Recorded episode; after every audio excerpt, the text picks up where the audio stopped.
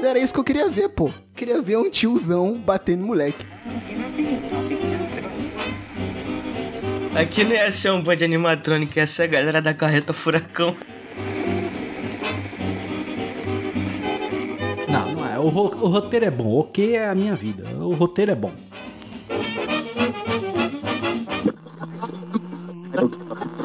Sintonize sua rádio e prepare teus ouvidos para o terror. Este é o podcast Frequência Fantasma.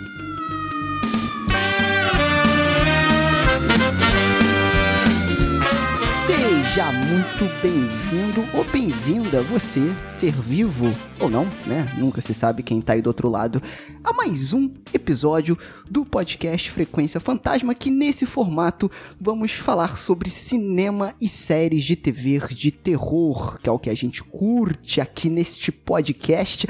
Eu sou Sérgio Júnior, o host desta bagaça, e hoje vamos trazer aqui para conversa nessa mesa branca, digamos assim, Willis Wonderland, um filme protagonizado por Nicolas Cage, né, o Deus, e que foi uma surpresa em 2021, né? Tem muita gente, principalmente da galera que curte terror e esses filmes um pouco mais underground, falando sobre o filme, né? E eu já lanço a polêmica aqui antes de começar o episódio. Seria Willis Wonderland o novo trash cult? Olha aí, ó. Então, com essa provocação, a gente já começa esse podcast com o momento Darkflix, onde a gente vai trazer alguns filmes bacanas para você assistir. Então bora.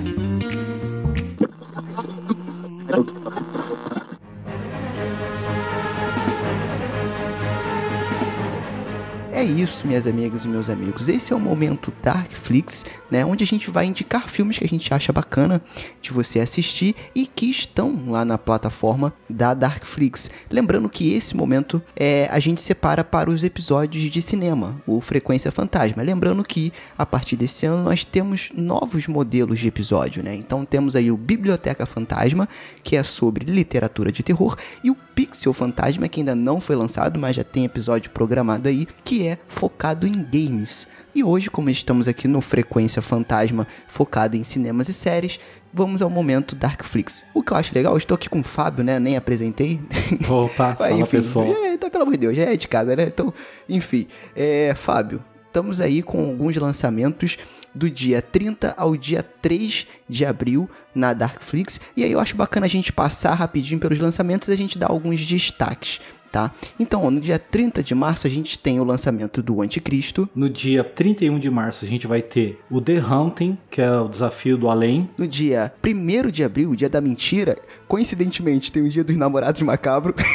e aí fica aí a piada pra não sei se existiu ou não, mas enfim, deixa aí. E no dia 2 e 3 vai sair o dia das Trífides, que é lançado em duas partes, no, o lançamento no dia 2 e a continuação, a parte 2, no dia 3. Muito bom, cara. E aí, desses lançamentos que vão ter aí na Darkflix, destaca um filme que você acha bacana aí, Fábio, pra compartilhar com o pessoal. Puta, eu já vou no meu top 10 filmes de terror, que é o Anticristo.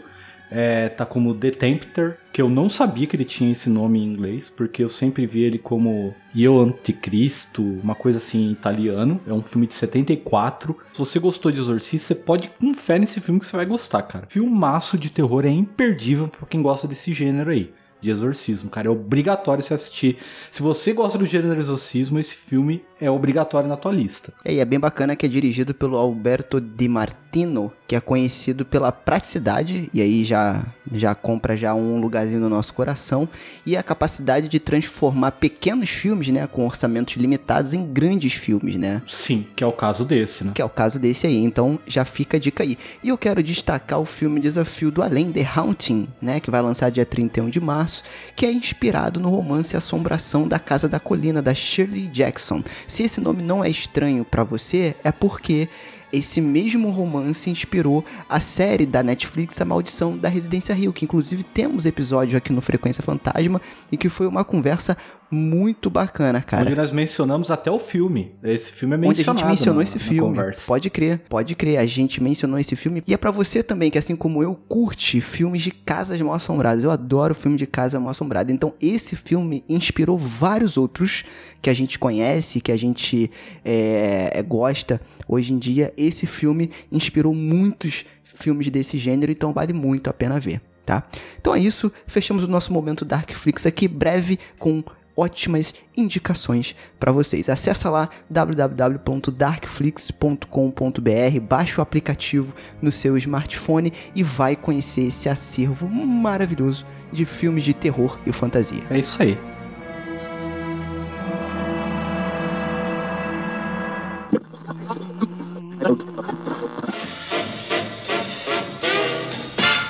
E claro que eu nunca tô sozinho e hoje eu estou com eles aqui, Fox e como é que é o nome do outro urso? Eu sempre esqueço.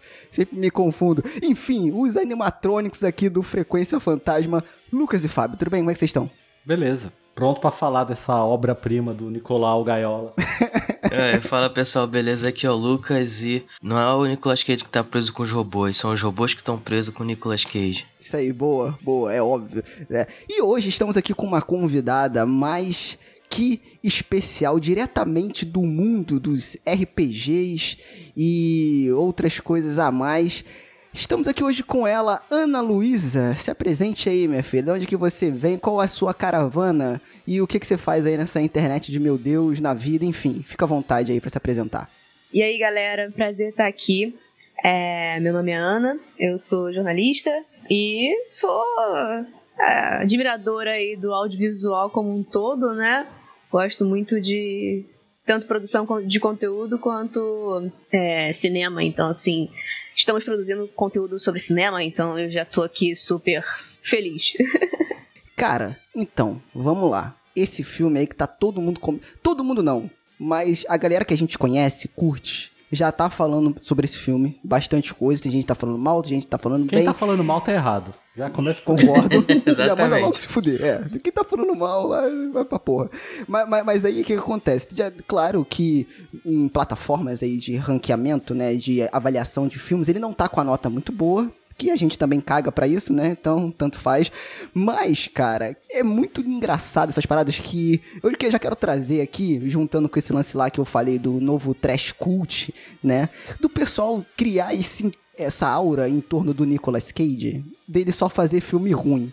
Só que eu olho isso por um outro ponto de vista. Eu olho de um ponto de vista que ele é um cara muito corajoso e que ele pega ideias simplesmente que ele acha legal, cara. Eu acho que ele acha aquela parada bacana, ele, ele acha que vai ser uma coisa diferente e ele pega. Porque, ó, vamos lá, a gente há de convir que esse filme, se, se não fosse adolescentes burros, né? Que tem, tem filme de terror que eu nunca vi isso, adolescente burro. Se não fosse adolescente burro, pra mim, esse filme seria quase perfeito, cara. Porque o Nicolas Cage, ele não fala um ai durante o filme. E isso eu acho legal porque é bem diferente, né? Então, Isso foi eu- genial. é, eu acho isso um ponto de vista legal, porque ele, cara, ele, ele pega filmes que têm uma proposta diferente do que a gente tá acostumado a ver, né? Cara, esse filme, a galera, quem criticou e tal, tá vendo por um outro aspecto. Eu vejo esse filme, cara, como uma aula de como você fazer um filme trash de qualidade referenciando os anos 80, entendeu? A trecheira anos 80. Esse filme ele se inspirou em trash de anos 80, conseguiu adaptar pra atualidade e fez muito bem feito, cara. Esse filme, assim, ele já nasceu cult já, cara. Olha aí, ó. Olha aí o Fábio. Gente, quanto tempo eu não vi o Fábio com o coração aberto. Tô até emocionado. É, Fábio otimista. Não, mas eu acho que esse lance dos, dos, dos adolescentes burros, aquilo ali foi, uma, foi proposital, tá? Não foi Ah, cara, porque eu o sei. filme Mas eu achei aquilo não sabia ruim. trabalhar o roteiro. Aquilo ali foi uma paródia do que, do Sim, que é do o. que era o o trash fi- anos o 80. filme Do que é o de terror clichê. com adolescente É, é burro. o clichê. Exatamente. Eu interpretei esse filme como. Eu não sei se vocês gostam disso, mas na a Taylor Swift ela fez uma música que é Blank Space, em que ela basicamente admitiu que ela é meio maluca quando se trata de relacionamento né, amoroso. E pra mim o Nicolas Cage ele simplesmente abraçou a ideia de que, cara, eu faço filme ruim mesmo e é isso aí, vamos abraçar o meme e eu vou fazer esse filme ruim também e vai ficar maravilhoso. E foi o que deu, eu acho que foi muito isso. Eu acho que foi a resiliência do Nicolas Cage, eu acho que foi o ressurgimento dele. Eu adorei. Olha aí, cara. É, Então, eu não sei se é a gente que tá acostumado a ver filme bosta ou se o filme realmente é bosta. Porque, cara, eu achei o filme muito bom, cara. Eu Ele é achei, bom. achei o filme Ele é bom excelente. na proposta dele. Tipo, ele propõe ser aquilo. Eu acho diferente de um filme que se leva a sério e é uma merda. Uhum. Eu acho que esse filme, o Kevin Lewis, que é o diretor, né, ele sabia muito bem o que ele tava fazendo. Tanto que as referências ali são muito bem pontuadas. Toda a aura de anos 80. Cara, as músicas. Aquela música ficou na minha cabeça, cara. Aquele diabo daquela música lá, do, do, do rock and roll, que ele tá dançando. E, gente, assim, aquela dança. No... Enfim, a gente, a gente vai falar isso mais pra frente. Mas, enfim, é, eu acho que ele sabe o que ele tá fazendo, né? Então, eu, eu acho que é uma linha muito tênue ali entre o filme ser uma bosta, né? Ou ruim. E, cara, essa era a proposta dele. Era mostrar realmente, pontuar essas trecheiras, sabe? Então, Exato. eu acho que ele fez isso muito bem. E aí, ele dá a volta. Então, pra mim, ele fica muito bom. É o ruim que de tão ruim fica bom. É, É exatamente. isso, é isso. Sim, é porque como a proposta dele era fazer um filme um filme trash, Exato. o cara foi inteligente, ele falou: "Não, eu vou fazer direito, nós vamos referenciar os anos 80 trazendo pra atualidade". Cara, assim, as- os takes de câmera são muito bons, cara. Sabe? O começo é meio perdido porque tem uma tem a cena inicial que tem aquele casal lá dentro, a câmera é tremida, ela é colada na cara, tal. Depois disso daí, muda completamente. É um ângulo aberto. Você consegue, mesmo no escuro, ter noção de todas as coisas, sabe? O cenário eu achei muito da hora, sabe? O, ambiente, como é que tá o cenário, aquela coisa meio abandonada mesmo. E fora outros detalhes, assim, um dos monstros, aquele camaleão, tem uma hora que você tá olhando ele e você vê o efeito visual do- da cor mudando do- no rosto do camaleão, tá ligado? Você consegue Sim, perceber cara, isso. Eu achei detalhes muito foda. assim é. muito legal. Eu achei muito foda essa parte de, de efeito no filme, cara.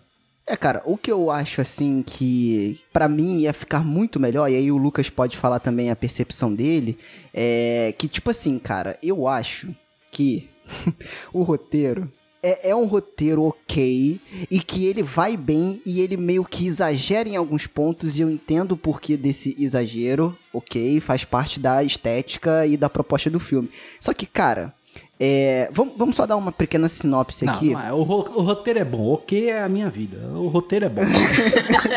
Não, então, vamos só dar um- uma, uma sinopse aqui pra gente poder ambientar quem tá ouvindo. Se você ainda não assistiu esse filme, já vou. Já vai falar que tem alguns spoilers aqui, né? É, alguns não, todos. Mas, é, basicamente, é o Nicolas Cage, que é um cara que tá andando na rua. um- e, e tem pequenos detalhes que eu vou pontuar que é bem legal, que ele explica o porquê ele é tão sinistrão assim. Mas ele tá andando lá com o carro dele, o carro dele pifa, né? Passa por um, aquele negócio de espinho lá que eu sempre esqueço o nome, aquela, aquela trilha de espinho, né? Que geralmente o policial usa pra poder parar carro na, na, na estrada. Acho que é jacaré, É, o nome? Eu Não, isso não- nos não Estados Unidos. Aqui eles usam um negócio chamado fuzil, né? Você não para. também. Tomar Aqui é o dois caras e uma moto. Dois caras e uma moto, isso aí. Aqui, aqui no Rio, então, meu filho. Mais dois caras e uma moto. Aqui, não, pre- aqui não ia ser um band animatrônico, ia ser a galera da carreta furacão. Nossa, que horror. Nossa, gente. Pode crer. O Fofão era o líder lá, a fúria. O Fofão é o Exato. líder. Com certeza o Fofão é o líder. Caraca, ele tem, ele tem uma adaga dentro dele, cara. Olha, aí, cara, isso é um Exato, filme de cara. terror perfeito aí, ó. Realmente, aí- por que, que não implementaram isso? Não fizeram ainda um filme produção Globo? Aproveita esse roteiro, pelo amor de Deus, já tá pronto Porra, já. cara. Ó, O título Quem desse episódio é? Nicolas Cage a carreta furacão. Pronto. é, isso aí. Cara, quem, quem mora aqui no Rio, eu não sei se todo mundo conhece, se tem só aqui. Mas aqui tem uma lanchonete, aqui onde a gente mora, eu e Lucas, chamada Ricos Lanches. Se alguém pega o Ricos Lanches, e aí, bota a carreta furacão, tu entra no Ricos Lanches e começa, siga em frente, olhe para o lado, e tu vê aqueles animatrônicos lá, meu filho, aquilo ali vai dar um cagaço do cacete, irmão, pode crer.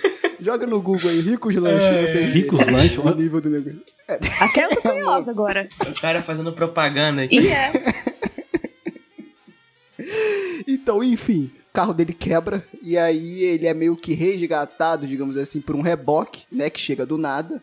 Reboca o carro dele e fala assim: "Olha, meu amigo, ferrou, quebrou tudo, tá? Só que você, pra, pra você não ficar na mão, tem um lugar que você pode passar a noite aqui. O cara só quer só um servicinho ali, tu ajuda o cara, passa a noite. Amanhã o teu carro tá pronto, tu pega e pode me- meter o pé, vai ser feliz. Ele topa. Só que nisso tudo, o Nicolas Cage não fala nada. No filme inteiro ele não fala, ele só faz algumas expressões, geme alguma coisa lá, mas não fala, né? Então, a cara do Nicolas Cage de puto, de badass, é muito boa. Aquele labinho pra cima assim, ó.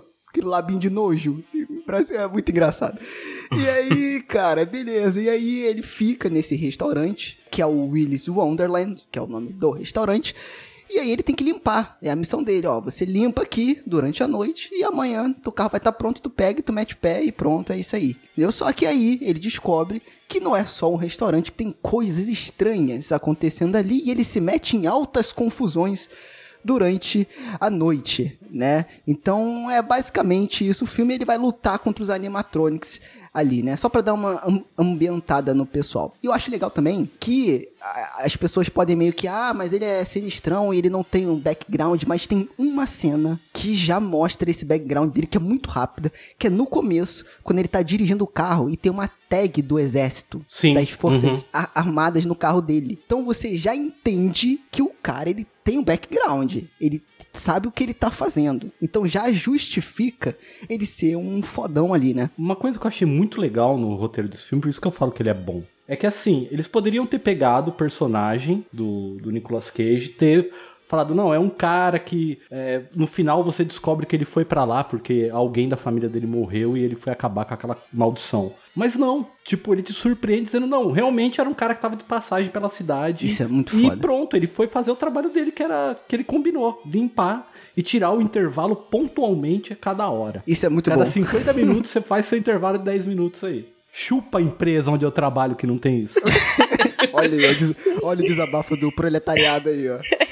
É, realmente a, a, as atitudes da, do personagem do Nicolas Cage eu acho sensacionais, realmente. Porque, cara, eu acho que ele foi genial em simplesmente não falar absolutamente nada.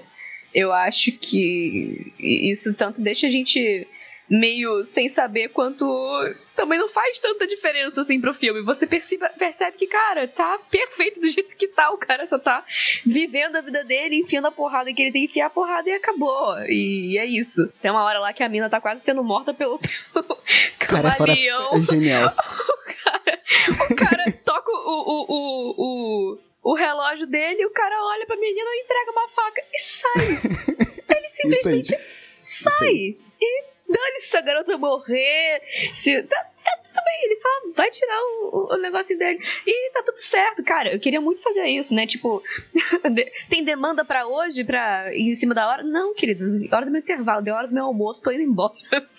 ah, imagina. Mas sabe o que eu achei legal deles colocarem isso do intervalo? Porque assim, quando você vê esses filmes por exemplo, o, o, o, protagonista tá lá enfrentando, sei lá, demônios, vai. Uhum. Nesse intervalo, ele tem um intervalo do qual ele se prepara pro próximo, que fica aquela coisa de tipo. Sim. Eu, eu preciso achar uma saída, ou, ou, eu preciso dar andamento no roteiro e achar a explicação do roteiro, né? O porquê que isso tá acontecendo, ou achar a cura milagrosa, a solução milagrosa, no caso. E não, o dele era simplesmente agora é o momento do Nicolas Cage, onde ele vai dar aquela relaxada. É, que relaxar, é, é relaxar. Você vai acompanhar ele relaxando ali os 10 minutinhos dele e pronto. Vai trocar a roupa dele cagada e vai beber o refrigerante. Esse refrigerante também é sensacional. A cena do refrigerante. É. todo intervalo tem um pouquinho de refrigerante, ele troca de blusa e toma um é. refrigerante. Yeah. Maravilhoso. É, eu tentei contar isso no filme, porque eu fiz as contas. Eu falei, se cada 50 minutos ele para, toma um refrigerante então, cada vez que ela abre um refrigerante, é uma hora que passou no tempo uhum. do filme. Sim. Aí eu acabei perdendo a conta.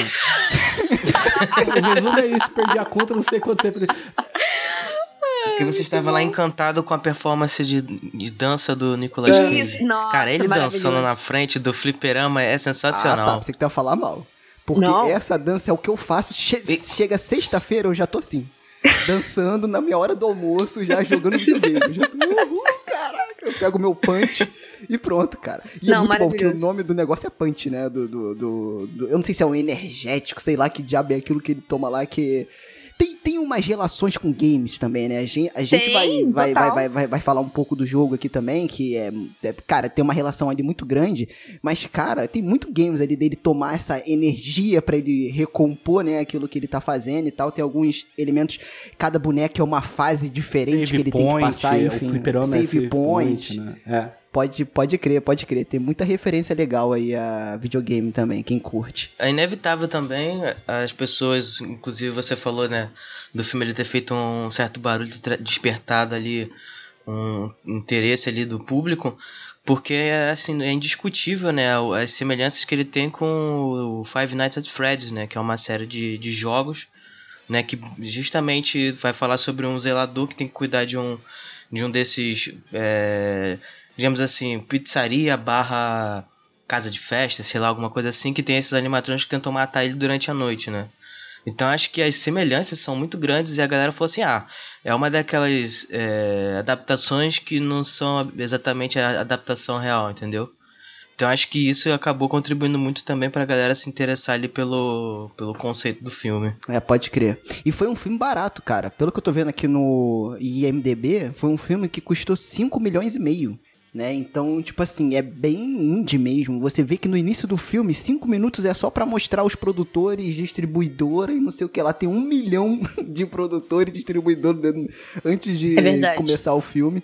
É, então a gente entende que tem, muita gente apostou primeiro, né? Tem esse lado, que muita gente apostou no filme. Inclusive o próprio Nicolas Cage. Inclusive o próprio Nicolas Cage. né? Ah, cara, mas na moral, Lucas, se o cara chega com essa proposta de filme, tu não vai aceitar? Eu, assim, claro que eu aceitaria. É óbvio, cara, é óbvio. Cara, esse filme é maravilhoso. Mas pelo que parece, é ele que pegou a, a, a ideia. A ideia partiu dele. Parece que ele pegou num. Tem um, um, um database onde os caras põem roteiros de filme, assim, trash pra. Isso, é o Bloodlist. É, e parece que foi o Nicolas que deu uma olhada e falou: hum, isso aqui dá um bom filme, hein? Vou fazer. Uhum. É, então, a, a, a, inclusive a história da produção desse filme também é maluca, né? Porque o, o produtor e roteirista chamado J.O. Person, ele estava trabalhando, né, no que viria a ser o, o roteiro desse filme, né? Aí ele fez um curta-metragem de um minutinho para poder vender a ideia dele, só que parece que não estava dando muito resultado, ele decidiu colocar o roteiro né, nesse site chamado Bloodlist, que é o site de roteiros de filmes que, de, de, terror que nunca foram produzidos, né?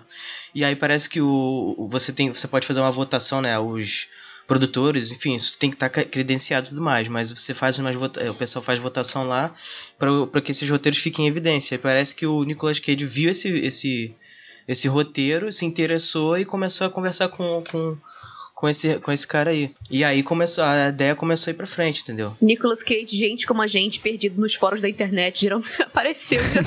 simplesmente viu um roteiro de filme lá. Ele, ah, cara, tô afim de fazer isso daí. Ai, gente, olha só. Maravilhoso. É, cara. Não, isso eu admiro muito nele, cara. Porque, cara, ele deve ser muito criticado nesse meio. Sim. Tipo, por pegar essas trecheiras, assim, pra, pra, pra poder fazer. E, cara, ele não tem essa preocupação com a imagem, né? Porque, assim, quem não sabe, para quem não sabe, né, eu não sei qual o grau de parentesco certo, não sei se é sobrinho, sei lá o que, ele tem um grau de parentesco é direto então, com Coppola, cara. Isso, Franz, Franz Ford Coppola, que é o diretor lá de um tal de O Poderoso Chefão, né? Esse filminho aí. Apenas. Apocalipse, não. Exatamente. Ele é sobrinho desse cara, né? Ele tem o nome Coppola, não, Nicolas Cage não é o nome dele, e tipo, ele abdicou de toda essa imagem né? Pra fazer as paradas dele, cara. Isso eu achei muito maneiro, cara. Eu admiro isso muito no, no, no Nicolas Cage, cara. Dele realmente assumir essa persona de, cara, eu vou fazer o que eu tô afim de fazer. Entendeu? Porque Exato. dinheiro não é, não é, não é problema para ele. Né? Ele faz. Por isso que eu falo que ele, tipo, ele abraçou o meme. Ele, ah, eu, cara, eu quero fazer a minha parada, eu acho isso legal, eu acho isso bacana, eu acho isso engraçado, eu acho que, que vale a pena, e é isso. E sou eu aqui, galera. Me engulam ou não, caguei. É, exatamente. É Ele tá no total direito dele, porque se você for ver a lista de filmes do Nicolas Cage, o cara começou a carreira fazendo só filmaço, Sim, cara. É. Só filmaço. E com Oscar, tá? Exatamente. É. Ele é ganhador, é, exatamente, ganhador de Oscar ele. Olhos de Serpente, cara, eu acho um puta filme, 8mm, sabe? Fora os dramas que ele já fez. Tem um filme que parece que acho que ele mandou arrancar um dente para ele poder fazer a cena que ele ia sentir dor, que ele interpretava um alcoólatra em abstinência, sabe? Uma coisa assim. Então o cara é bem, sabe? Ele se entrega mesmo. Sim. O que eu mais gosto é a lenda do Tesouro Perdido. Adoro esse filme, sempre assisto quando passa na Globo. Esse filme. adoro esse filme, adoro esses bem, mistériozinhos assim. Bem um, um filmezinho Sessão da Tarde, né? Exatamente. Adoro. Torço pelo 3. Nicolas Cage, se você estiver ouvindo. Porque, porra, se o Nicolas Cage topou fazer isso aqui, ele deve ouvir o, fre... o Frequência Fantasma, não é possível. Não é, gente. Se ele tá perdido vendo o roteiro na internet, quem sabe ele não tá ouvindo nosso um podcast Exatamente. também, cara. Capaz. Exatamente. Põe a foto então, dele Nicolas, na thumb do episódio, ele... Deixa eu ver aqui. Exatamente. Que que Bota uma tag. Marca ele no, no Twitter. Cara, eu vou, eu vou fazer isso, hein? Ó, tô, tô, vou dar o um maluco. Eu vou fazer isso aí. Fala, Kate, escute nosso, nosso episódio. Faça um Lenda do Tesouro Perdido 3. Queremos. Queremos. E aí, o que que acontece? Falando um pouco mais assim, como o Fábio falou, eu acho que a direção ela é boa, ela entrega aquilo que a gente espera de um filme trash, ele mistura muito, e aí vocês vocês podem me complementar se vocês conseguiram é, perceber uma outra coisa, eles misturam muito meio que animação com pessoas de verdade, por exemplo, aquela bailarina era uma bailarina Uhum. mesmo, que foi contratada pra poder fazer ali a cena e entregou muito bem. Então você via que eram pessoas dentro daqueles bonecos, é, que foi bem legal, assim. Então foi uma decisão legal. É, e dele não falar é muito bom. Agora, gente, eu- assim, ele vai por um caminho legal, que é, galera, o que que acontece? Essa, esse, aí vai começar os spoilers, tá, galera? Essa, esse restaurante, ele era comandado, digamos assim, pelo Willy, que era um serial killer. E aí ele meio que reuniu os amigos dele naquele restaurante, como meio que disfarçando como funcionário, né? Pra poder fazer as, as atrocidades deles é, lá naquele lugar. Por conta de um ritual satânico, eles meio que se matam pra não serem pegos depois do desaparecimento de algumas crianças. E aí o filme dá a entender ali que a mulher fala, né? Que a, o espírito desses serial killers estão dentro desses animatrônicos. Mas é é isso? Porque eu tinha entendido isso. assim, Ah. que o serial killer tinha dado emprego pros amigos serial killer e tipo, eles iam virar um sindicato, é isso, de serial killer? Sindicalizavam, É o LinkedIn. É, é. sindicalizavam os, os serial killers. Killer Jean. Que verdinho, meu Deus. É, a ideia era, era, era, era ser, servir como, como fachada ali pros caras continuar matando as pessoas ali sem ninguém se Ia descobrir, virar uma entendeu? seita, né? Aí quando a polícia descobriu. Basicamente. É, e aí quando a polícia descobriu, eles fizeram um ritual lá. Então, mas aí que tá. Até aí eu achei legal. Achei bacana, gostosinho, tá legal. Só que quando eles começam a não, porque a cidade teve que abraçar a ideia e todo mundo da cidade está envolvido no ritual. Aí eu, ah não, né? Pô, deixa a história ali do restaurante, não precisa envolver. Aí vem com aquela história lá da menina que é Liv, que foi a garotinha encontrada no início do filme, aí tenta criar aquela relação com a policial. Eu caguei. Eu só quero ver o Nicolas Cage arrebentando os animatrônicos, só isso, cara. Por isso que o roteiro pra mim é bom se ele não exagerasse. Entendeu? Ele exagerou. Pra mim foi isso. Eu achei ok. Ah, porque a cidade está atrelada ao ritual. A gente tem que alimentar o Willy e não sei o. Cara, eles estão uma coisa megalomaníaca demais, mesmo pra uma cidade pequena. Eu acho que só ficasse ali entre eles aquele negócio ali ia ser muito mais legal. E o Nicolas Cage não está envolvido com nada disso. Ia ser muito mais bacana, na minha humilde opinião de bosta. Por isso que eu acho que o roteiro é bom, mas ele poderia ser bem melhor na proposta se ele fosse mais simples. Se ele não viajasse muito, entendeu? Não, eu, eu achei ok isso daí. Pra mim não me incomodou na- nessa questão da cidade. Eu entendi cidade pequena, a gente, sei lá, eu me baseei assim, ah, a gente vê filme de, olha, a casa tá sendo vendida, mas essa casa morreu a família inteira aí e não sei o que, entendeu? E a pessoa mesmo assim muda pra lá. É mais ou menos isso. Eu engulo esse fato da casa, da casa não ter sido demolida, que tá amaldiçoada e uma família foi pra lá. Então, nesse caso, esse roteiro de tipo, ah, a cidade é pequena, e a gente ia ser considerado tudo um bando de louco combatendo boneco, deixa quieto. Me incomodou, mas aí é uma parte que a gente vai falar quando a gente entrar na trama do filme mais pra frente. Na questão do roteiro, a parte da xerife. Eu achei que ela foi desnecessário algumas coisas. Mas ne- nessa parte da cidade saber o que estava acontecendo, assim, ah, ok. Eles precisavam dar um motivo pros jovens ir pra lá, pra menina querer botar fogo no lugar, entendeu? Por isso que eu falei que não tem que ter jovem, gente. Entendeu? o Tem, jovem é, tem que morrer. É trash. não tem que ter jovem. Morreu. Entendeu? Eles morreram. Deixa o Nicolas Cage, cara. Então, pô. Mas morreu mesmo, Então, só sobrou a Então, mas aí que tá, o que, que acontece? Eu acho que eles botaram também o jovem, né? É, por quê? Pra ter essas cenas de matança dos animatronics também, né? Eu acho que às vezes o cara pensou, pô, pra não ficar só saturado só no Nicolas Você não Cage. ficar com dó dos animatronic, né? É, a gente fa fazer isso pra criar esse, esse, terror, né, de, de tal. Mas, cara, não sei, cara, eu achei eles sem graça nenhuma. Entendi que ele quis dar um estereótipo lá, tem a lourinha lá que é, é, que meio que parece ser burra, mas não é, eu entendi isso, tá? Porque ele tenta criar esse estereótipo, mas não é. Aí tem a salvadora da pátria, tem o apaixonadinho, tem o Berez, essa coisa toda. Ok, eu entendi o estereótipo. Só achei ruim, não gostei. Achei que morreram bem feitos. Tava torcendo pra eles morrerem, porque tá chato. né? Acho que se fosse só o Nicolas Cage matando a animatronic, e aí eles levassem aquela frase a sério. Tipo, não é ele que tá preso com os bichos, os bichos estão presos com ele. Então o Nicolas Cage virá a ameaça. Aí eu ia achar legal, ia achar diferente, né? Mas não, beleza, eu entendo que é uma referência, mas eu vi um potencial que não foi usado. E eu falei que nem um palestrinho agora, chupa. Todo mundo aí, chupa a sociedade. Eu ia, eu peguei um monte de coisa que eu queria falar no meio da sua fala e já não sei mais o que eu vou dizer. Me perdi. Não, mas é, é sobre o, o, que o Fábio falou, sobre a, a xerife ter alguns pontos desnecessários. Na minha opinião, a xerife é desnecessária.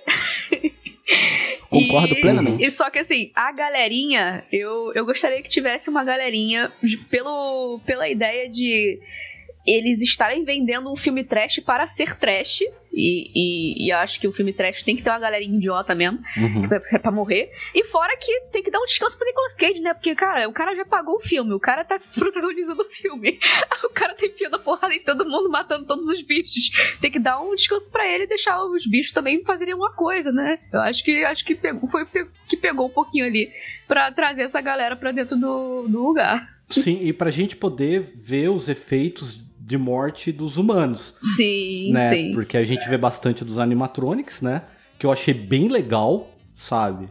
Eu achei bem massa e ver a dos humanos, é, você poder ver o poder dos animatronics, né? Exato. Né? Pra ver, pra ver a ameaça, né? É, exatamente, porque senão o Nicolas Cage viria só um tiozão batendo em boneco. Você tem Exatamente. que ter uma. Mas era isso que eu queria ver, pô. queria ver Até um porque quando, batendo quando ele mata o primeiro bicho, é meio isso mesmo, né? O bicho fala meia dúzia de palavras, o cara arranca a coluna do bicho e sai andando. Então, assim, ué, mas não era um, um bicho assassino? Então, assim, realmente tem que, tinha que ter essa parte do filme para mostrar que os bichos realmente são ameaças. Senão, ia ser realmente só o Nicolas Cage enfiando a porrada em tudo, matando tudo de um jeito muito. Ah, foi isso? Tá bom. Não, total, totalmente isso. É, essa questão mesmo de mostrar que eles são uma ameaça e tal, e porque tem que fazer, tem que mostrar quem é que é mais sinistro, né? Ou é o Nicolas Cage ou os robôs assassinos. E aí tem que mostrar que eles são uma ameaça e que o Nicolas Cage é muito, muito pior que eles, entendeu? Mas eu acho curioso porque um dos produtores do filme é o Grant Kramer e ele, e ele fez o protagonista de, do Palhaço Assassino de Espaço Sideral. Né? Inclusive ele faz uma participação aqui bem curtinha como o próprio é, Jerry Willis, né? Que é o cara que se transforma aí no, na fuinha assassina no, no filme. Então eu acho na que eles pegaram fuinha. muito essa vibe dos. Quanto tempo que eu não escuto essa palavra, cara? fuinha. Parabéns. Então, eles pegaram essas ideias mesmo desses, desses filmes do trash dos anos 80, que tem um grupinho de adolescente que vai morrendo um por um, entendeu? E acho que é uma, uma das coisas do tipo, cara, vamos ver como é que vai ser essa morte agora, entendeu? Então acho que tinha que ter isso, entendeu? Esse, esse grupinho de adolescente para poder fazer essa parte. E, e além disso, o filme ele é tão cheio de, de texto expositivo. Tipo, a garota ela chega na hora e fala assim: Ah, você sabe por que, que esse lugar é assim? Aí o Nicolas Cage não fala porra nenhuma. Ela fala: Bom, eu vou explicar do é mesmo jeito. É maravilhosa essa cena, cara. É sensacional. Ele tá lá, tipo, cagando e ela falando um monólogo pra ele, o flashback rolando. Exatamente. É maravilhoso, maravilhoso. Cara, eu me identifico total com essa cena. Só porque eu também, cara. A pessoa tá falando um monte, eu só olho e penso, caguei. Eu viro as costas e vou fazer o que eu Deixa eu jogar meu fliperama, cara. Pelo amor de Deus. Não, inclusive, os próprios adolescentes, eles, eles entram na porra do negócio lá que eles estavam com medo de entrar e depois eles esquecem. Eles falam, quer saber? Dane-se, vamos fazer, sei lá, vamos fazer qualquer coisa que dá na cabeça aqui dentro que não sei porquê. É isso, porque a gente é um bando de adolescente burro, entendeu? Então, assim, o filme, ele não, não se leva a sério em um, em um momento Exato. algum, cara. Inclusive, até essa própria policial que vocês mencionaram aí, tem uma hora que ela fala assim, ah, chegou a minha hora de ser uma filha da puta. Por quê? Ela tá dizendo para você que essa personagem também não faz sentido algum, entendeu? Então, o filme o tempo todo, ele tá deixando bem claro que o filme, ele é maluco. É tipo, cara, não se apega a, a, coerência nenhuma, porque não vai ter coerência nenhuma nesse filme. Inclusive, entendeu? eu acho que é, esse é um dos motivos pelo, pelo qual ele não tá sendo é, bem avaliado, né? Porque a galera quer avaliar um filme trash por ele por, levando coisas assim a, a, sério. E não é. Esse filme, especificamente, principalmente, ele, ele é trash querendo ser trash e mostrando por que, que é trash e por que, que outros filmes são trash. Então, assim, ele brinca justamente com isso. Eu não sei se a galera que tá avaliando pegou, entendeu?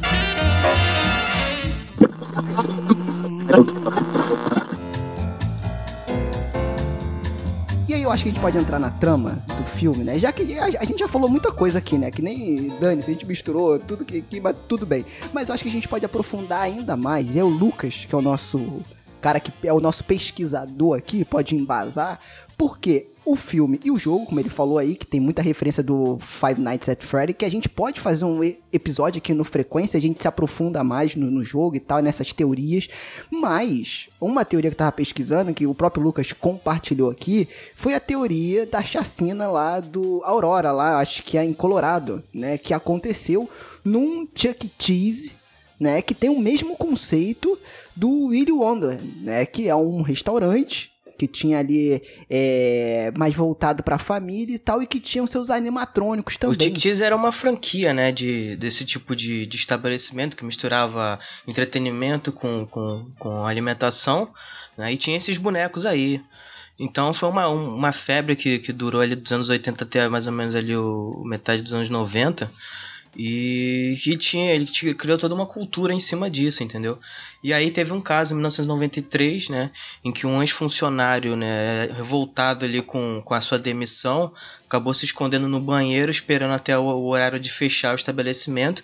E aí quando todos os clientes já tinham saído e só ficaram cinco funcionários, né, incluindo a gerente, ele saiu de dentro do banheiro e começou a matar um Quem por um. Quem né? nunca? Caraca. Caraca! Agora, Agora agora, eu estou com medo de vocês. Estou assustada. Caraca, Fábio, que, sin- que sincronia, hein? Parecemos até animatrônicos programados. Não, tá, cara. Ué, vou começar a chamar vocês agora de bolcheviques. Eu sou o Tito. Aí um dos funcionários sobreviveu, né? Que era o cozinheiro. E ele foi uma peça-chave ali para condenação do, do, do assassino, né? E aí parece que essa, essa, esse episódio aí serviu meio como uma lenda urbana. Assim, eu tentei pesquisar a fundo para ver se tinha uma conexão realmente, né? Fora algumas menções entre o, o- um dos produtores, né? Que se eu não me engano acho que foi o Kevin Lewis, né, que foi um dos produtores do filme que ele chegou a mencionar sobre isso. E também né, essa teoria que criaram em cima do Que é o próprio diretor também. é, que chegaram a mencionar, que chegaram a, criar, né, sobre o Five Nights at Friday, é, Freddy's, que seria, né, que o, o se basearia nisso. Inclusive, né, você tem cinco noites, você tem cinco vítimas, você tem cinco bonecos, né, inclusive um outro boneco especial que de vez em quando aparece, que é o Golden Freddy, né, que ele seria a quinta vítima. Então tem alguns paralelos assim, mas assim, é muito forte você ver é, essa questão assim, mais do, da- do que foi aquela cultura, né, sabe? Naquela época, né? Foi um tipo de coisa que, ah, tipo, todo mundo ia, sabe, um McDonald's da vida, alguma coisa assim, um Subway, sei lá. Então, é, parece que, é, assim, é muito visível que com, com esse acontecimento tenha se criado aí toda uma espécie de, de lendas urbanas e, e, enfim, conspirações a respeito sobre esse tipo de coisa. E eu acho que isso servia muito de, serviu muito de inspiração para essas duas Eu obras. tinha pesadelos com os bonecos que eram da turma do Ronald. Eu tinha pesadelos real. Vocês se lembram dessa época da turma do Ronald? Com certeza. Caraca, Era o cara. Papa Burger, Exatamente. era o Nossa. Papa Burger, a Papa Bird. Nossa. Exatamente. A Bird também era bem assustadorazinha. É, É. Vocês estavam falando, o Lucas estava falando e eu tava aqui pensando, nossa, ainda bem que eu não vivi essa época. De vez em quando bate aquela, ai, saudade da época que eu não vivi. Dessa época eu realmente não sinto falta, porque se tem uma coisa que eu tinha pavor até, assim, sei lá, alguns anos atrás, era de, de gente fantasiada. Tem, tem esse tipo de fobia, né? De gente fantasiada com outras coisas e desses esses bichos que, que são, assim, meio, meio humanoides e ao mesmo tempo não são, e- enfim. Caraca, nossa. é, Minha mãe ia me levar num negócio desse, eu só ia chorar. Inclusive, tem uma foto minha num, num zoológico que tinha, assim, sei lá, banana de pijama. E aí a minha mãe, ai, vai tirar foto com eles. E eu tô chorando na foto. É porque vocês não pegaram um programa de TV que passava, acho que no SBT, que chamava Banana Split. Vocês iam ver o que é o terror ali. Banana Split. um- Depois vocês jogam na aí. internet. Parece coisa da Deep Web, cara. Eu tinha maior medo daquilo lá. Como assim? Nossa senhora, isso aqui é a Ah, carreta furacão dos olhar, anos né? 80. Peraí. Não, dos anos 70. Isso aqui, ó, 1968. Meu Deus do céu, gente. A abertura do programa infantil Banana Split. Tra lá, lá, Por quê? lá, lá, lá, lá. Lá, lá, lá, lá, lá, lá. É isso mesmo. Meu Deus, eu tô vendo isso agora. Ah! Eu já vi esses bichos sim. É, eu não consigo nem Nossa olhar por muito tempo, já tá dando um calafrio aqui, já tô imaginando o bicho sendo parado ali na porta do meu banheiro. Vou parar de olhar, Bom, parei de olhar. Aquele Parei de baterista olhar, lá é coisa de fechei. satanás aquilo lá. Não vejo mais nada. Então, eu tenho uma história pra, pra, pra contar aqui. Uma história quando eu era criança. Eu, eu tinha muita raiva do Ronald McDonald.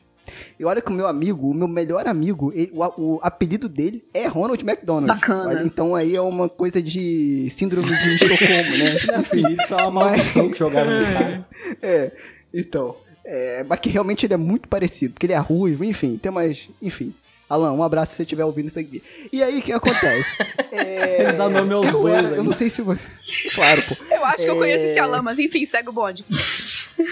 É, então, é, então, então, se você conhece, é ele mesmo. E aí, eu, eu acho que você conhece, que- enfim. Mas aí, o que que acontece? Beleza, estamos lá, é, eu criança, né, um pequeno Sérgio, fui na, no, na festa do McLanche Feliz. Não sei se vocês estão sabendo disso.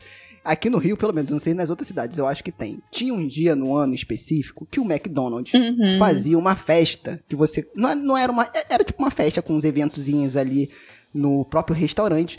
E aí, quando você comprava um McLanche Feliz, você meio que doava uma parte daquele valor ali para uma ins- instituição de caridade.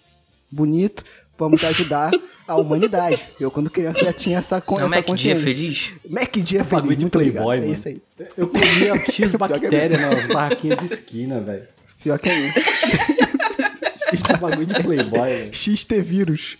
É. E aí o que acontece? É, eu fui lá, né? Todo feliz. E aí eu vi a aglomeração de crianças, na época que se podia fazer aglomeração, né? As Ai, não lembra sentadas- disso não, cara. Que É, triste. E o Ronald, então, e o Ronald McDonald estava fazendo mágica com as crianças, né?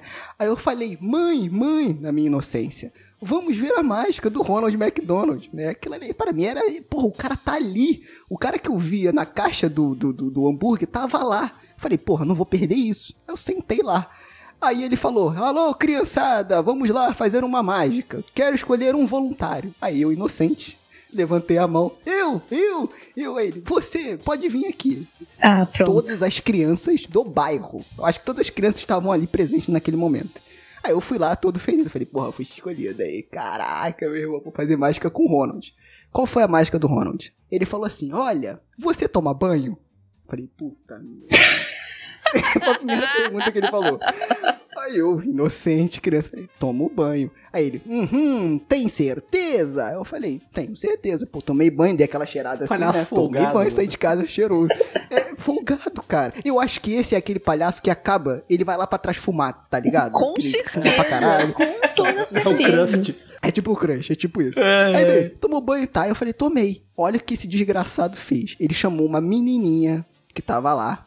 Aí ela, você segura desse lado do short do amiguinho aqui. Aí ela segurou aqui, tipo meio que na camisa. E ele segurou na outra. Aí ele, quando eu disser três, vamos puxar juntos pra ver a surpresa que vai aparecer. Quando ele falou três, um, dois, eles puxaram, veio uma cueca imunda na minha frente, assim, ó. Nossa, E todo mundo começou a rir, apontando pra mim. Não toma banho, não toma banho. e a, minha mãe rindo. Eu falei, gente, Isso é bullying, Que filha da puta, cara. Que se um absurdo. dia você virar serial killer, velho, eu, eu vou depor em sua, em sua defesa. Eu vou contar essa história no tribunal. Anos 90, né, Sérgio? Porra, cara, anos 90. Aí veio uma, uma, uma cueca fedida. E, e na, e na hora eu me perguntei, gente, será que eu não troquei a cueca? Aquela cueca nem era minha, tipo, não tinha nada a ver. Tadinho, Era, tipo, Isso é terror era psicológico, mágica. cara. Isso é terror É terror psicológico. psicológico. Aí eu falei, que Ronald McDonald, filha da mãe, nunca mais fui numa festa. Comi McDonald's, comi durante muito tempo, financei esse palhaço filha da mãe. Mas nunca mais tive contato visual com esse desgraçado. Então a história aí.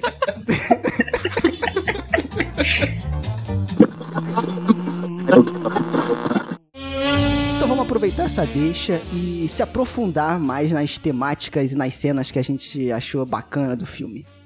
E aí a gente começa já, cara, que beleza, ele entra lá, se bota a blusa lá dele, né, o uniforme, anda com os energéticos, sei lá o que que ele anda lá. E aí, beleza. E aí começa a acontecer as coisas. Primeiro que eu acho muito bem feitas as cenas lá de tensão dele, eu acho muito bacana. E a primeira morte, se vocês perceberem, cara, ele dá um fatality no bicho. Que ele arranca as espinhas do bicho aqui, ó, o, o a coluna vertebral, Sim. sei lá o nome disso. Tipo Sub-Zero, tá, tá ligado? No Mortal Sim. Kombat, que ele arranca a espinha do cara. Falei, Não, ele já mostra que ele obedece dando um susto no bicho, porque o bicho fala, vou arrancar a sua cara. E ele vai para cima do bicho e o bicho Qual carrega o irmão? É. É. Caraca, aí é muito foda. E aí ele já começa isso. Aí, ó, que a gente vê quando o cara é um bom ator. o Nicolas Cage não fala nada. É verdade. E você sente essa aura de badass. É você verdade. vê que ele vai acabar com o bicho, entendeu? E aí ele vai fazendo cada um com, com é, é, cada bicho que vai aparecendo ali, ele vai tocando o terror de uma forma diferente. A Ana mandou pra gente lá no nosso grupo uma cena que ela achou bem interessante no banheiro, né? Sim. Que foi a morte Gente, do. Gente, eu fiz uma comparação. Eu não sei se vocês já viram também. Eu, eu vejo muita coisa, né? Eu sou, sou eclética na questão do, de gênero de filme. Então, assim, eu sou muito fã da Disney. E me lembrou muito essa cena do, do, do do banheiro me lembrou muito Enrolados. Porque em Enrolados, a garota pega uma frigideira e ela faz da frigideira uma puta de uma arma absurda. Eu só sei fritar ovo naquilo, mas a mulher, ela dá pancada em todos os bichos possíveis, ela desvia de espada com a frigideira, entendeu? E aí o que, que o Cage faz? Ele mata o cara, ele, ele, sim, ele enfrenta um dos, dos animatronics com um. Como é que chama aquilo, gente? Desentupidor. Um desentupidor. Gente, maravilhoso! E o cara dá porrada mesmo na cara do bicho com desentupidor. Ele gruda aquilo Exatamente. na cara dele e fica empurrando ele no, no, no, no, espelho contra a parede e depois mete a cara do bicho no, no, no vaso. Eu, gente, eu, eu quero fazer desses, desses utensílios inúteis de. Utensílios inúteis não, né? Porque não é inútil, mas assim. Gostaria de fazer de um objeto comum da minha casa uma arma assim. Até porque é muito útil. No Rio de Janeiro a gente invade a casa dela. Acho que era. Eu pegar um livro e esmagar a cabeça cabeça de alguém, seria interessante se eu fosse, se minha casa fosse invadida, entendeu? Eu queria ter esse poder de transformar um negócio qualquer numa arma, mas não é difícil. É, e eu acho interessante que nessa cena eles compram a maluquice, tanto que quando ele tá batendo no bicho lá com o desentupidor, dá aquele som de desentupidor, tipo, walk, walk, walk. É verdade. Tipo, então, eles estão é ligados que eles estão fazendo. É verdade, cara. Eles estão ligados que eles estão fazendo. É maravilhoso, maravilhoso. Eu achei sensacional. Bom, Não, e o detalhe é que antes disso, o é o gorila, né? Que, é, que ele gorila, luta no é banheiro. E o, e o gorila escreve lá no, no, com sangue no espelho no que ele tinha acabado de limpar o banheiro Porra, lá, assim. É, hoje é seu aniversário. E Nicolas Cage caga pro negócio. ele pega. Mas, cara, isso que é foda, porque é, é, relembrando aqui o saudoso chorão. Um homem, quando está em paz, não quer guerra com ninguém. O cara só queria limpar a porra do restaurante. Só isso, gente. Então, e ele cumpre, né? No final, ele deixa tudo limpo, cara. Então, tudo que ele faz, ele faz aquela zona inteira e ele acaba limpando tudo. E você vê que o cara só tá ali para isso. E eu acho isso muito corajoso. Por isso que eu fico puto com os adolescentes.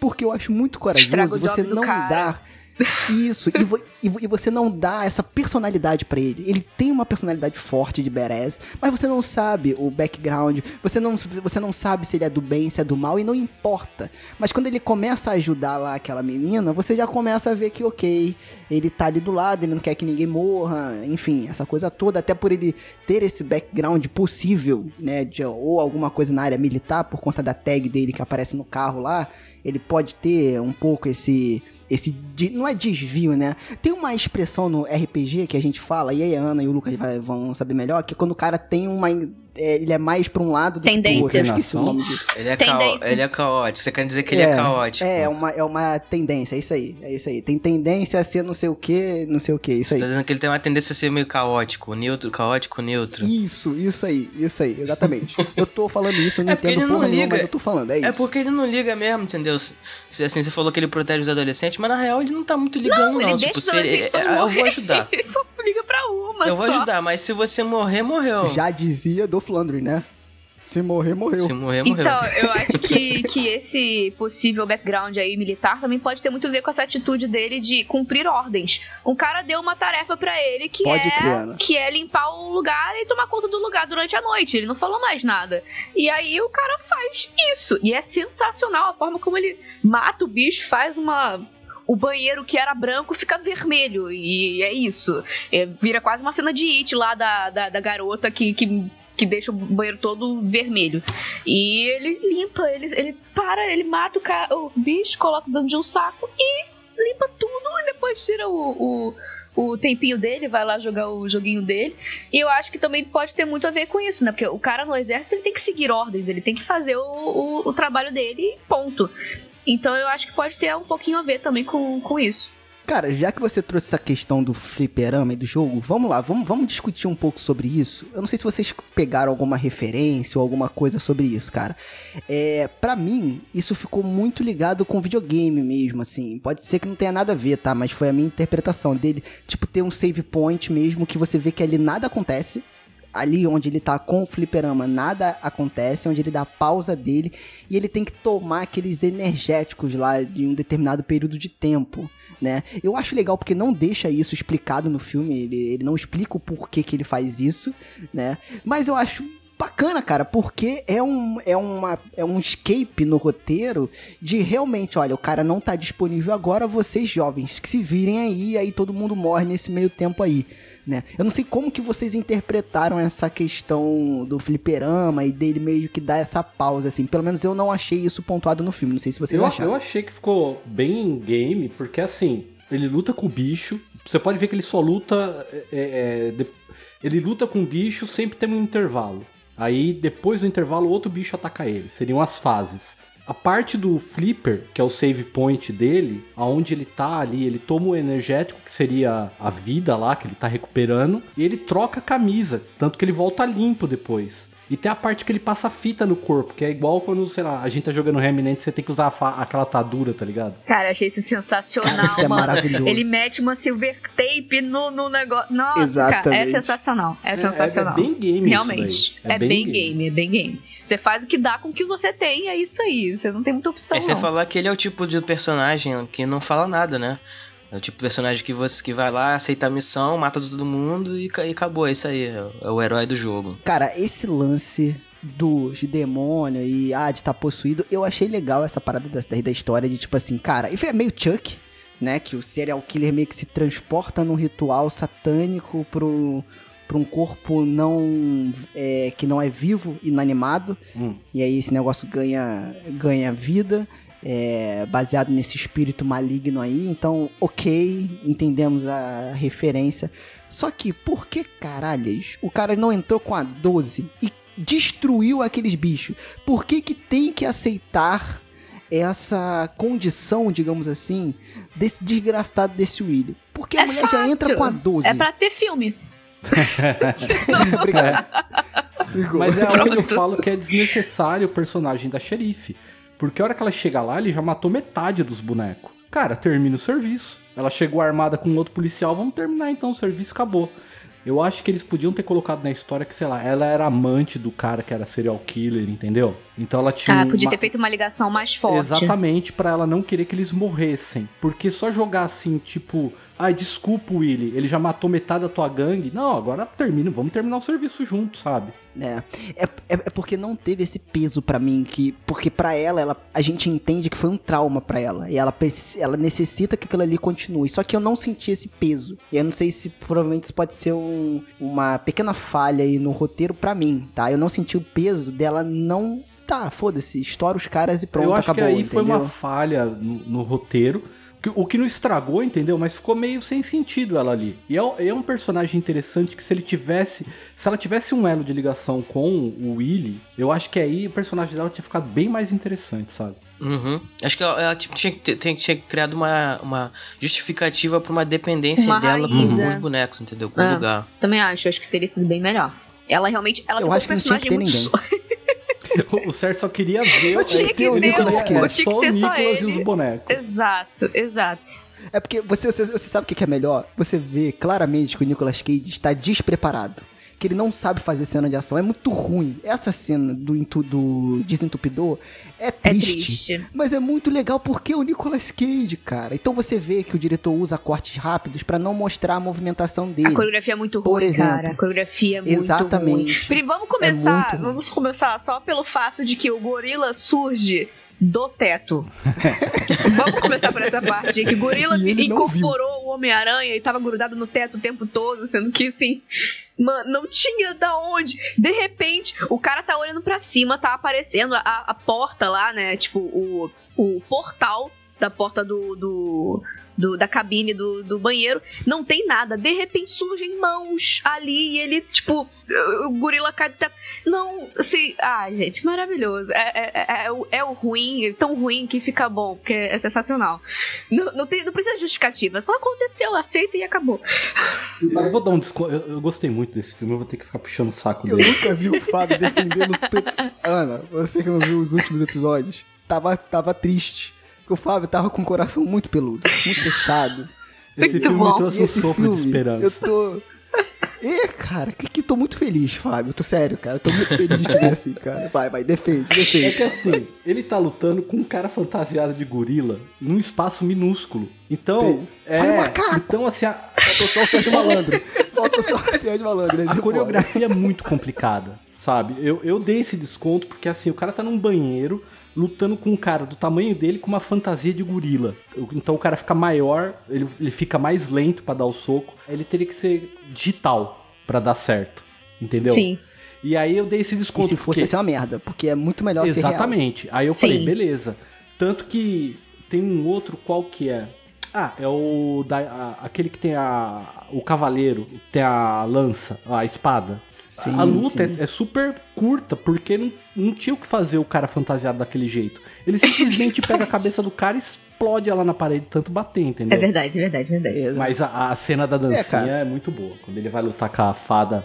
Ah, antes da gente entrar nisso, A gente precisa exaltar essa cena. vocês, eu- uma coisa que eu não consegui ver no filme e eu queria saber de vocês. Aquela fa a Siren lá, a, a fada, ela não é parte do grupo, ela não aparece. Na- Não, ela é parte do grupo, cara. Mostra todos. É, ela é parte do Não grupo. mostra ela no. no... Mas mostra ela em vários quadros lá não, naquele nos restaurante. quadros, mas eu digo quando a menina faz o. Flashback pro É, ritual. o flashback. Isso, obrigado.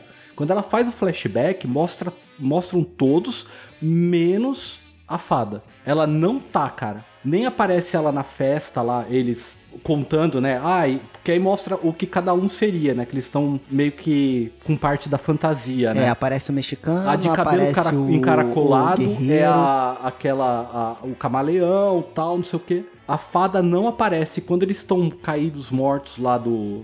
No pentagrama, lá do lado do pentagrama, ela também não tá lá. Eu fiquei, eu fiquei depois pensando, eu falei, será que ela é uma outra entidade? Tipo, ou eles só comeram barriga mesmo? Porque a atriz que faz a fada, ela é, ela é a coordenadora de das cenas do filme e ela é dublê aquela mina. Ah, então deram um papel pra mina. Deve ser isso.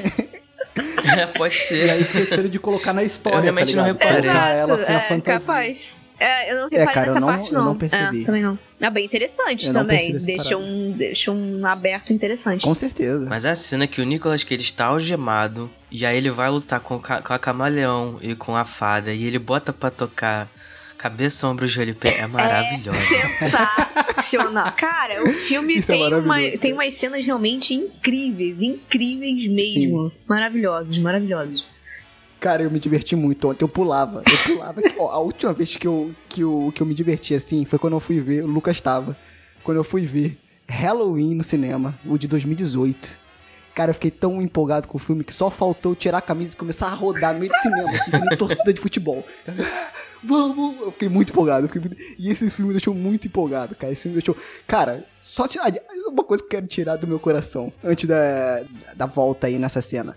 Ele toca Free Bird, cara, do Lorna Skinner no final do filme. Puta, meu irmão, eu fiquei desesperado. que Eu falei, cara, que perfeito, cara. Isso é perfeito. Homenagem ao. Conner. Pode crer.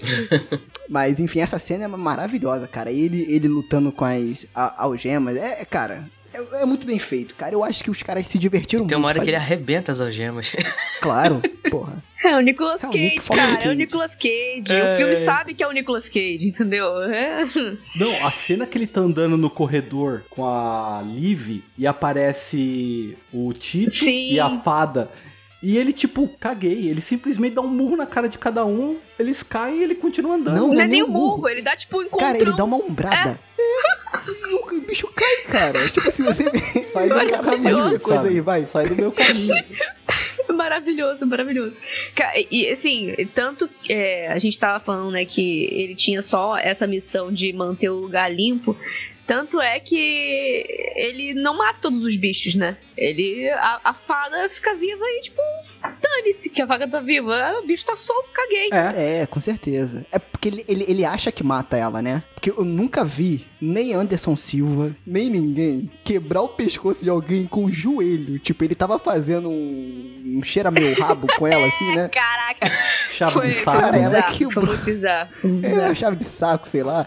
E quebrou o pescoço dela. Só que como? É impossível aquilo ali fisicamente. Mas é o Nicolas Cage, tá? Tá falando, ah, vocês não têm argumento?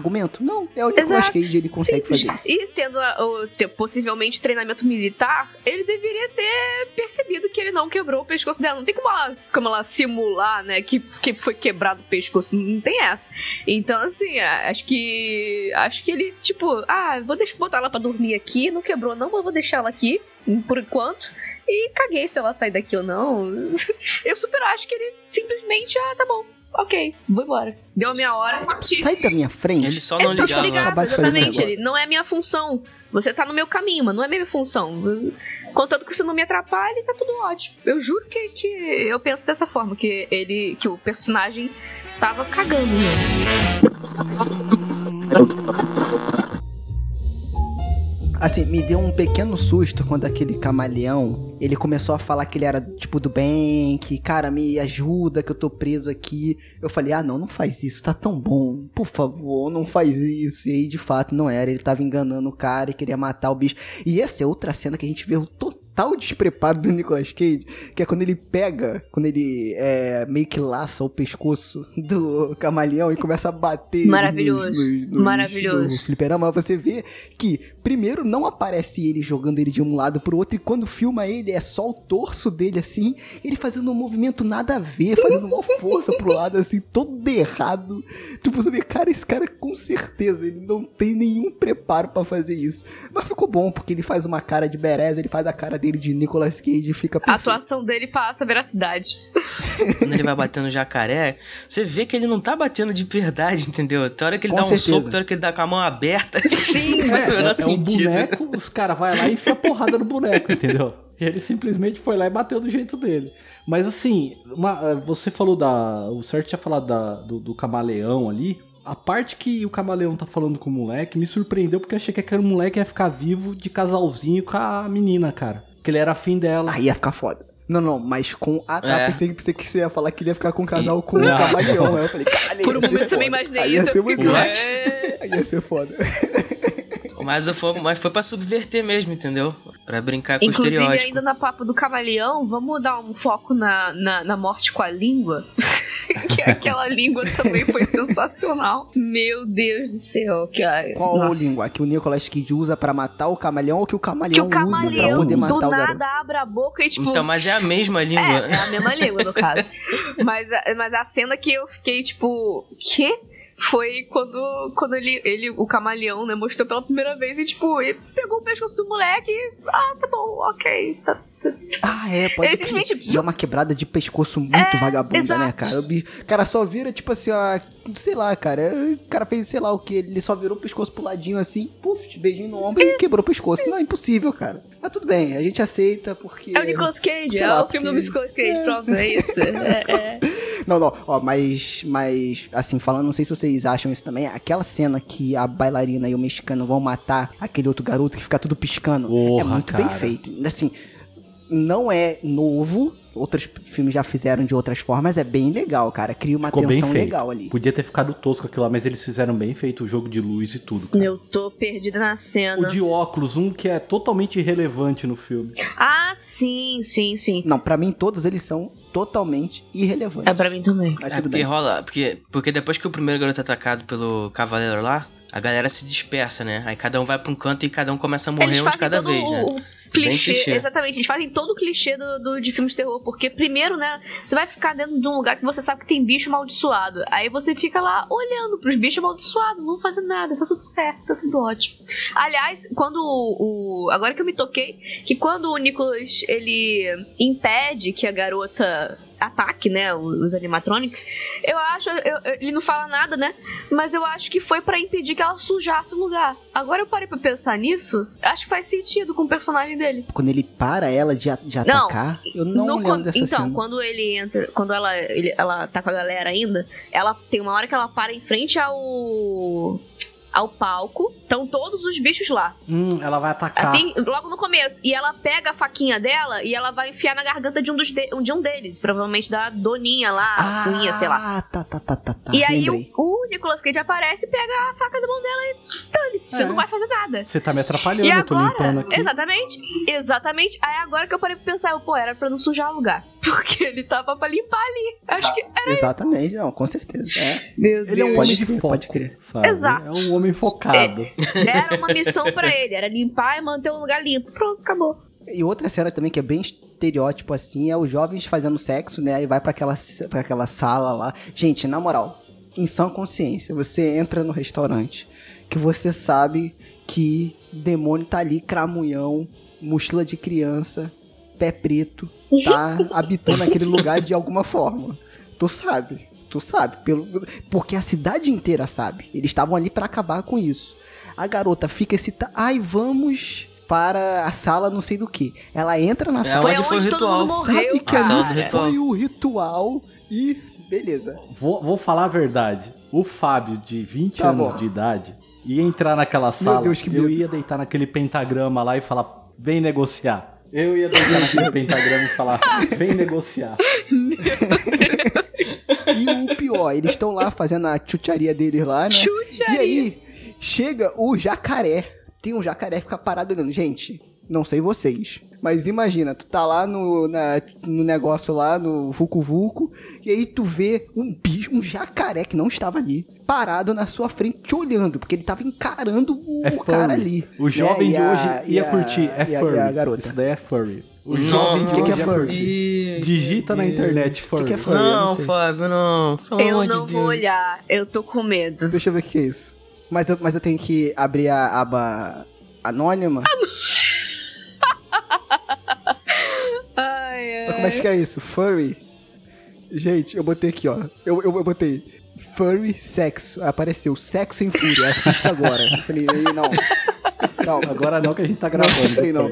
É, depois. Tá, agora não. Fecha a aba. Ok, vamos Bota em lá. favoritos aí. É, Mas, mas enfim. Não, mas isso aí é justamente pra ser para brincar com clichê mesmo, entendeu?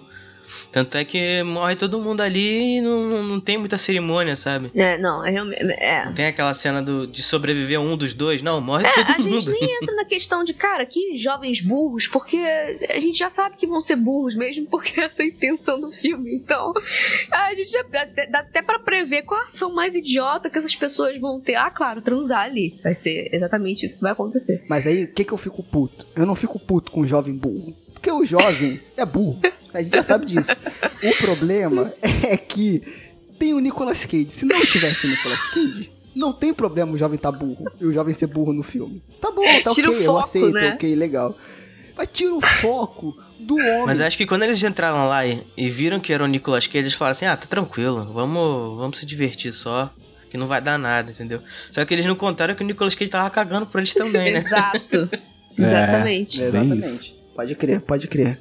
E, é, cara, a gente tem que pontuar aqui, que eu até quase falei lá no início, que é a dancinha que o Nicolas Cage faz lá no fliperama. Que aquilo, meu filho, o diretor deve ter falado, Nick, Te solta. brilha. E aí, meu filho? Se solta, meu filho. E aí o cara, caraca, cara, eu quero decorar essa coreografia pra eu fazer em casa. Se não estiver feliz, vou dançar aqui no Nicolas Cage. Encosta no fogão lá. fingindo que é o flipper, né? Quando você estiver fazendo a, a limpeza da casa, né? A faxina, dia de faxina. Aí bota a música cara. pra tocar. Cara, mas é, é, é um, é, uma, é um momento dele de, cara, beleza, eu tô relaxando aqui, nada vai, vai me atrapalhar, e ele só curte aquele momento ali, né? Tipo uma, aquele lance bem saudosista da década de 80, porque se você perceber a música, ela é um hard rock da década de 80, Uhum. Final de 70 pro 80. Uma música feita pra esse filme, viu? Música feita pra É, esse filme, exatamente. que inclusive tem que estar nesse episódio aqui, né? Eu acho bacana. É... E, cara, esse lance, né, do fliperama, e você, e você vê todas as referências ali da época. Engraçado notar que o, o- ele vai ele começa assim meio tranquilo jogando ali, mas ele é, a cada vez que ele vai volta pra jogar, ele começa a, a- ficar mais e mais animado com o jogo, entendeu? É tanto é que depois ele, ele começa a dançar. Então você vê que ele começa a se divertir com a parada. Sim, sim, com certeza.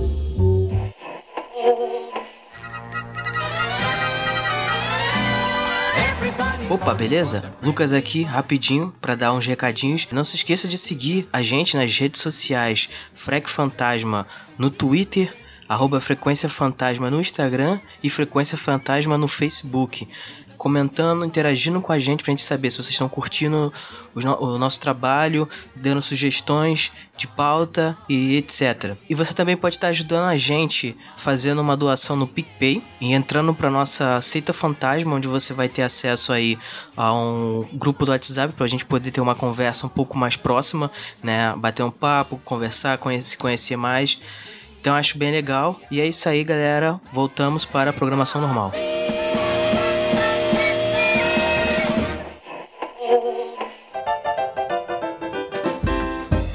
Aí eu acho legal que o filme ele cria toda uma, uma atmosfera ali do momento em que o William que vai aparecer, né? Porque até então a gente tá falando só dos outros bonecos.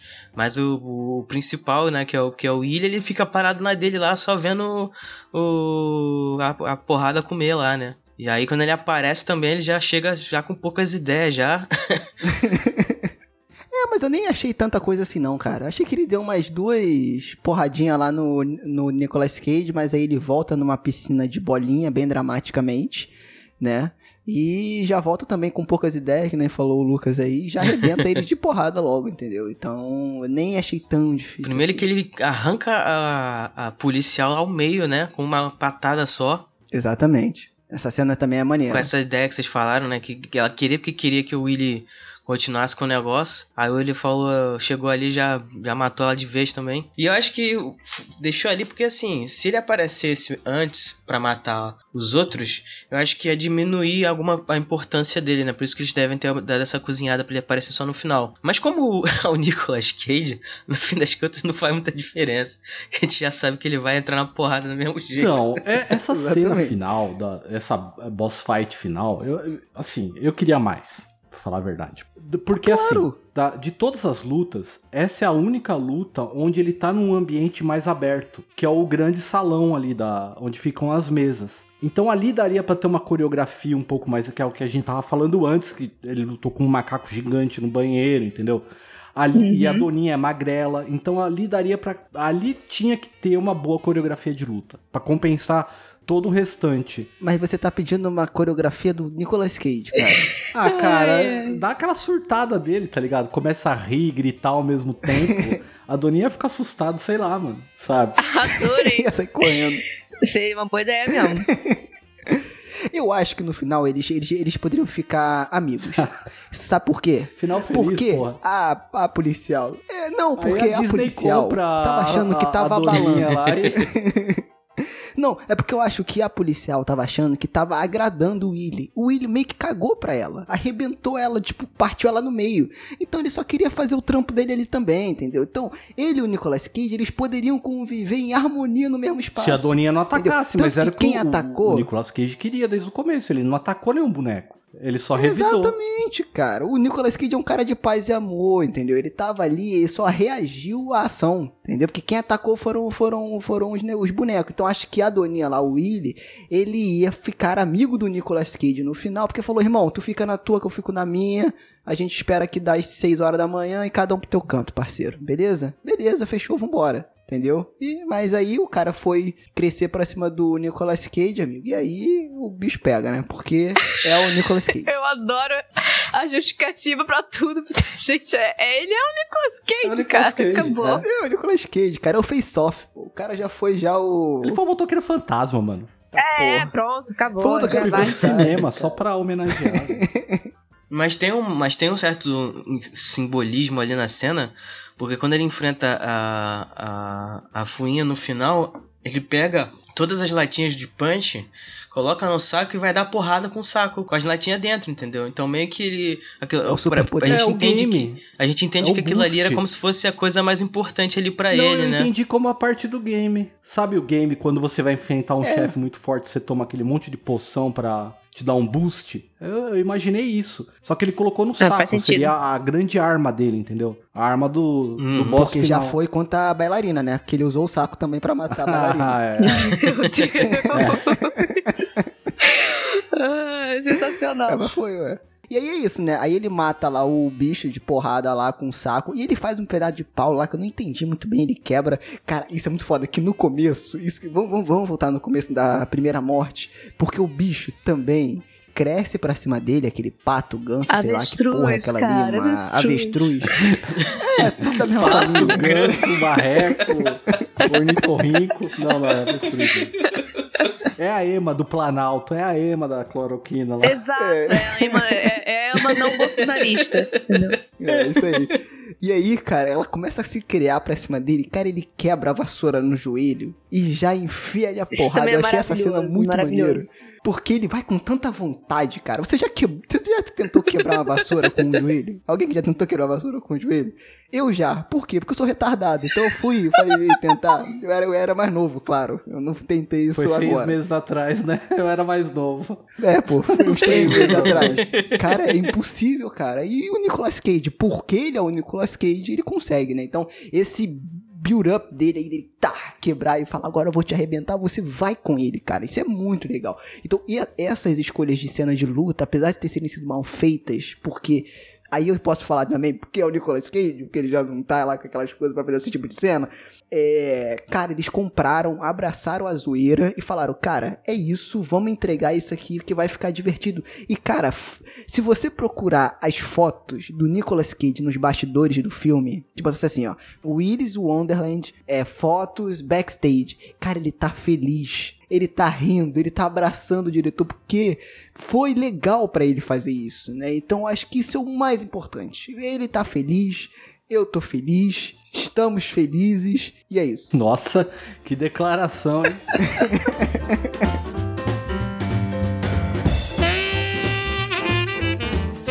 And to our friends of the radio audience, we bid a pleasant good night.